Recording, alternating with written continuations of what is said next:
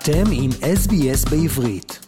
לעוד סיפורים מעניינים, כנסו ל-sbs.com.au. Hi Shane. Hi Amit, how are you? I'm good, and looking at uh, the main headlines of this week's edition, some good news with the youngest Jewish woman awarded with the Archibald Prize. Yes, so our front page uh, this week is Sydney-based Jewish artist Julia Gutman has won the coveted Archibald Prize for 2023, taking home a handy $100,000 for her portrait called Head in the Sky, Feet on the Ground. The 29 year old, who graduated from Sydney's Moriah College in 2011, is one of the youngest winners in the history of the Archibald Prize and the 11th woman to win it since it began back in 1921. She joins fellow Jewish women winners Judy Cassab, who won twice, Wendy Sharpe, and Yvette Coppersmith. Her portrait featured singer-songwriter Jessica Cerro, who's best known by her stage name Montaigne. Uh, and it was created using found textiles and embroidery alongside oil on canvas. Much of Gutman's work explores themes of femininity, intimacy and memory, which is why, for her Archibald entry, she wanted to work with someone she knew very well. She said, Montaigne and I have been friends for a few years, and there is a lot of alignment in our practices. We're both interested in creating our own forms and approaches rather than strictly adhering to any one tradition. Uh, she said she feels shocked and dumbfounded, but very happy. She said it's honestly completely surreal, and I'm so grateful to be working at a time when young female voices are heard. For the first time ever, there were more works by women than men in this year's Archibald finalists. Accepting the award last Friday, uh, Gutman said she had dreamt about this moment since when she was 12 years old. Uh, her painting was selected from 949 entries as the winner and from 57 finalists in a unanimous decision by the gallery's board of trustees, of whom uh, one of the board members, of course, is David Gonski. Uh, in fact, he's the board's president. Uh, Gutman is also the granddaughter of Sydney Jewish community stalwart, the late Margaret Gutman, uh, who was a former executive director of the New South Wales Jewish Board of Deputies, uh, who devoted decades of service to the New South Wales Jewish and broader community. So Mazel Tov, Julia Gutman. Nice. Congratulations to Julia Gutman, the youngest to win the Archibald Prize.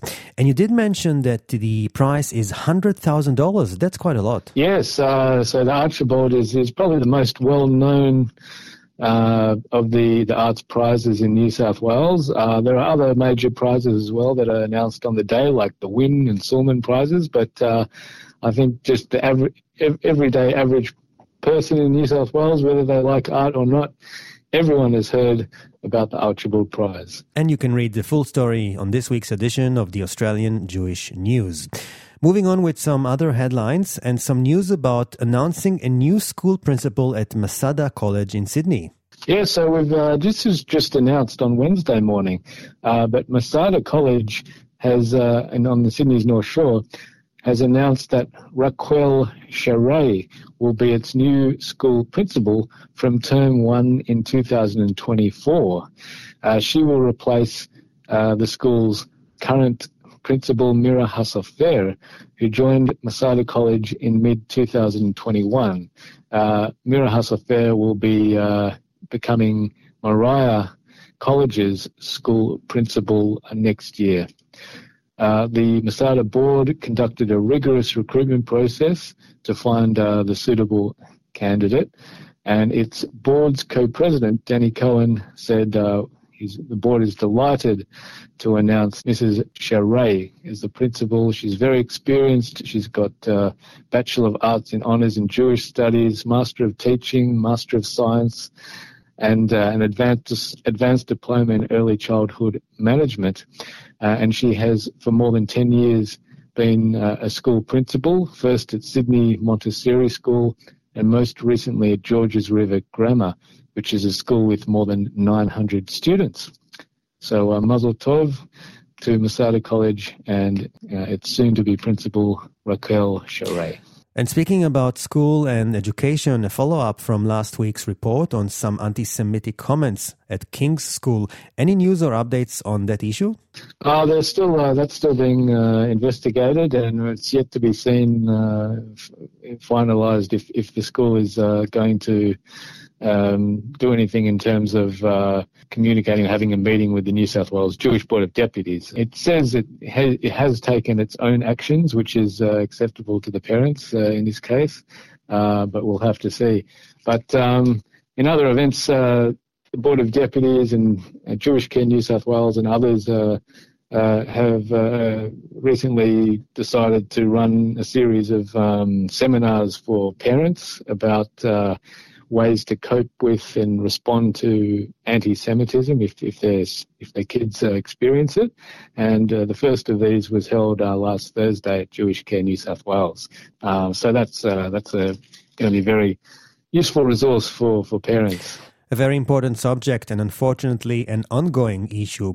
In some other news, Shane, tell us what is happening in Sydney University with some more concerning incidents towards Israel. We have, unfortunately, um, at Sydney University, communal leaders have condemned a concerning video posted by University of Student Sydney student Freya Leach from inside a students' representative council meeting. In the video, Leach is physically obstructed for attempting to display an Israeli flag while students around her chant, From the river to the sea, Palestine will be free, which is, of course, a Hamas anti Israel rallying cry. Uh, while the Jewish News understands suggestions that Jewish students were prevented from speaking at the meeting were incorrect, Austra- Australasian Union of Jewish Students President Elisa Foster said that Student politics should be a space for all to feel safe and not to be targeted or alienated. Uh, she said this behaviour uh, that was in, captured in the video um, is rarely caught on camera, and it does the opposite of encouraging student activism and engagement. Instead, she says it signifies nothing other than marginalising so many students on campus. Uh, Zionist Federation of Australia President Jeremy Leibler said this video is very concerning coming from a university that prides itself on freedom of speech. In addition, he said, the mob's chant is a call to ethnically cleanse Jews. While student unions are often a law unto themselves, they are still beholden to the university charter, which this behaviour clearly breached. Uh, the New South Wales Jewish Board of Deputies CEO Darren Bark also condemned the scenes in the video and urges the University of Sydney administration to remind its Student Representative Council that it has a duty of care to students and to ensure that racist, intimidating, abusive, or threatening behaviours are not tolerated on campus. And you can read more about this in this week's edition of the Australian Jewish News. Shane, I would now like to talk about the sad passing of a member of the Melbourne Jewish community, and I'm talking about Mark Baker, who sadly passed away last week. Shane? So uh, sadly, uh, very well known in Melbourne identity, uh, academic, Holocaust historian, and award-winning author and social justice advocate, Mark Baker, passed away last Thursday, aged 63, after a battle with pancreatic cancer.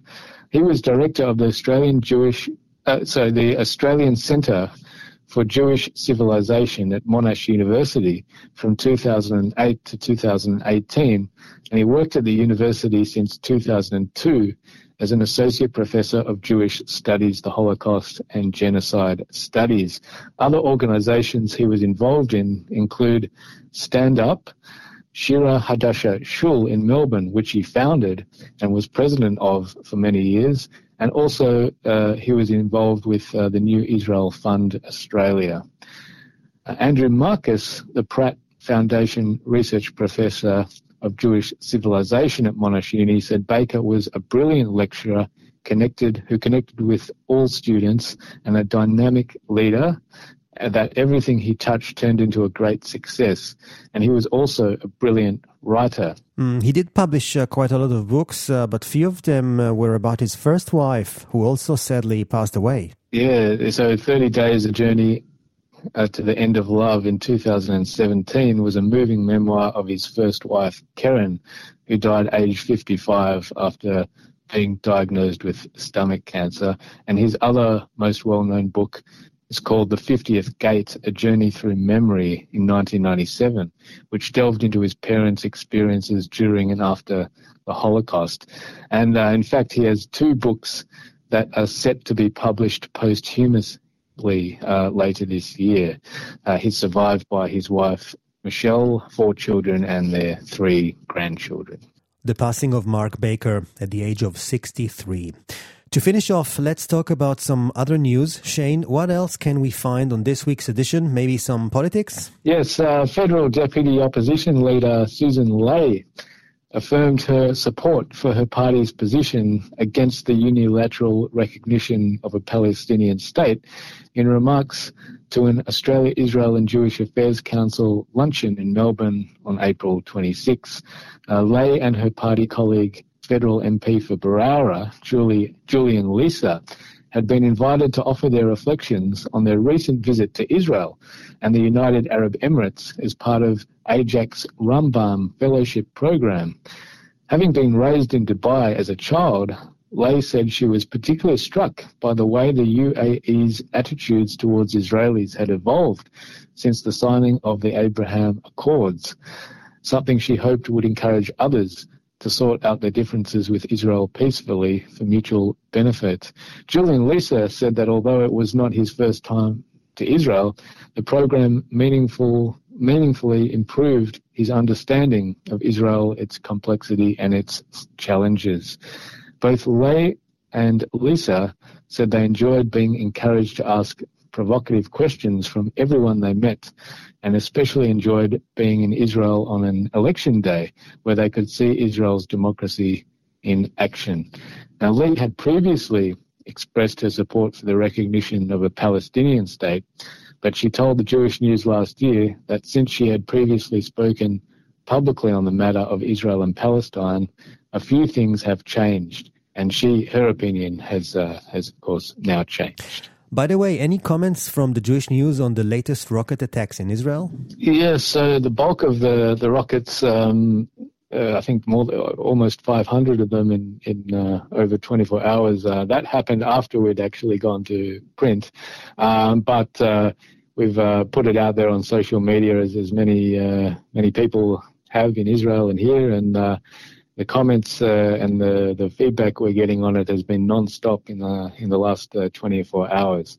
So uh, many people are concerned about it. Um, people have uh, obviously here many many people have relatives in Israel, and they're receiving you know on Facebook and social media and all sorts of things firsthand uh, how they're feeling, what they're experiencing, and there's uh, some footage and lots of video going around as well. Very, very scary, obviously, to be in that situation uh, in the communities near the Gaza border, especially, uh, but also, as we know, uh, Tel Aviv. Uh, some of the rockets were targeting Tel Aviv, so hopefully think the situation improves and, uh, and a ceasefire can, uh, can be uh, introduced and, and uh, implemented. And as for the time of this recording, there has not been any Israeli casualties. And we can only hope that that stays that way. Shane Desiatnik from the Australian Jewish News, thank you for your time and speak to you next week. Thanks very much, Amit. רוצים לשמוע עוד סיפורים? האזינו דרך האפל פודקאסט, גוגל פודקאסט, ספוטיפיי או בכל מקום אחר בו ניתן להאזין לפודקאסטים.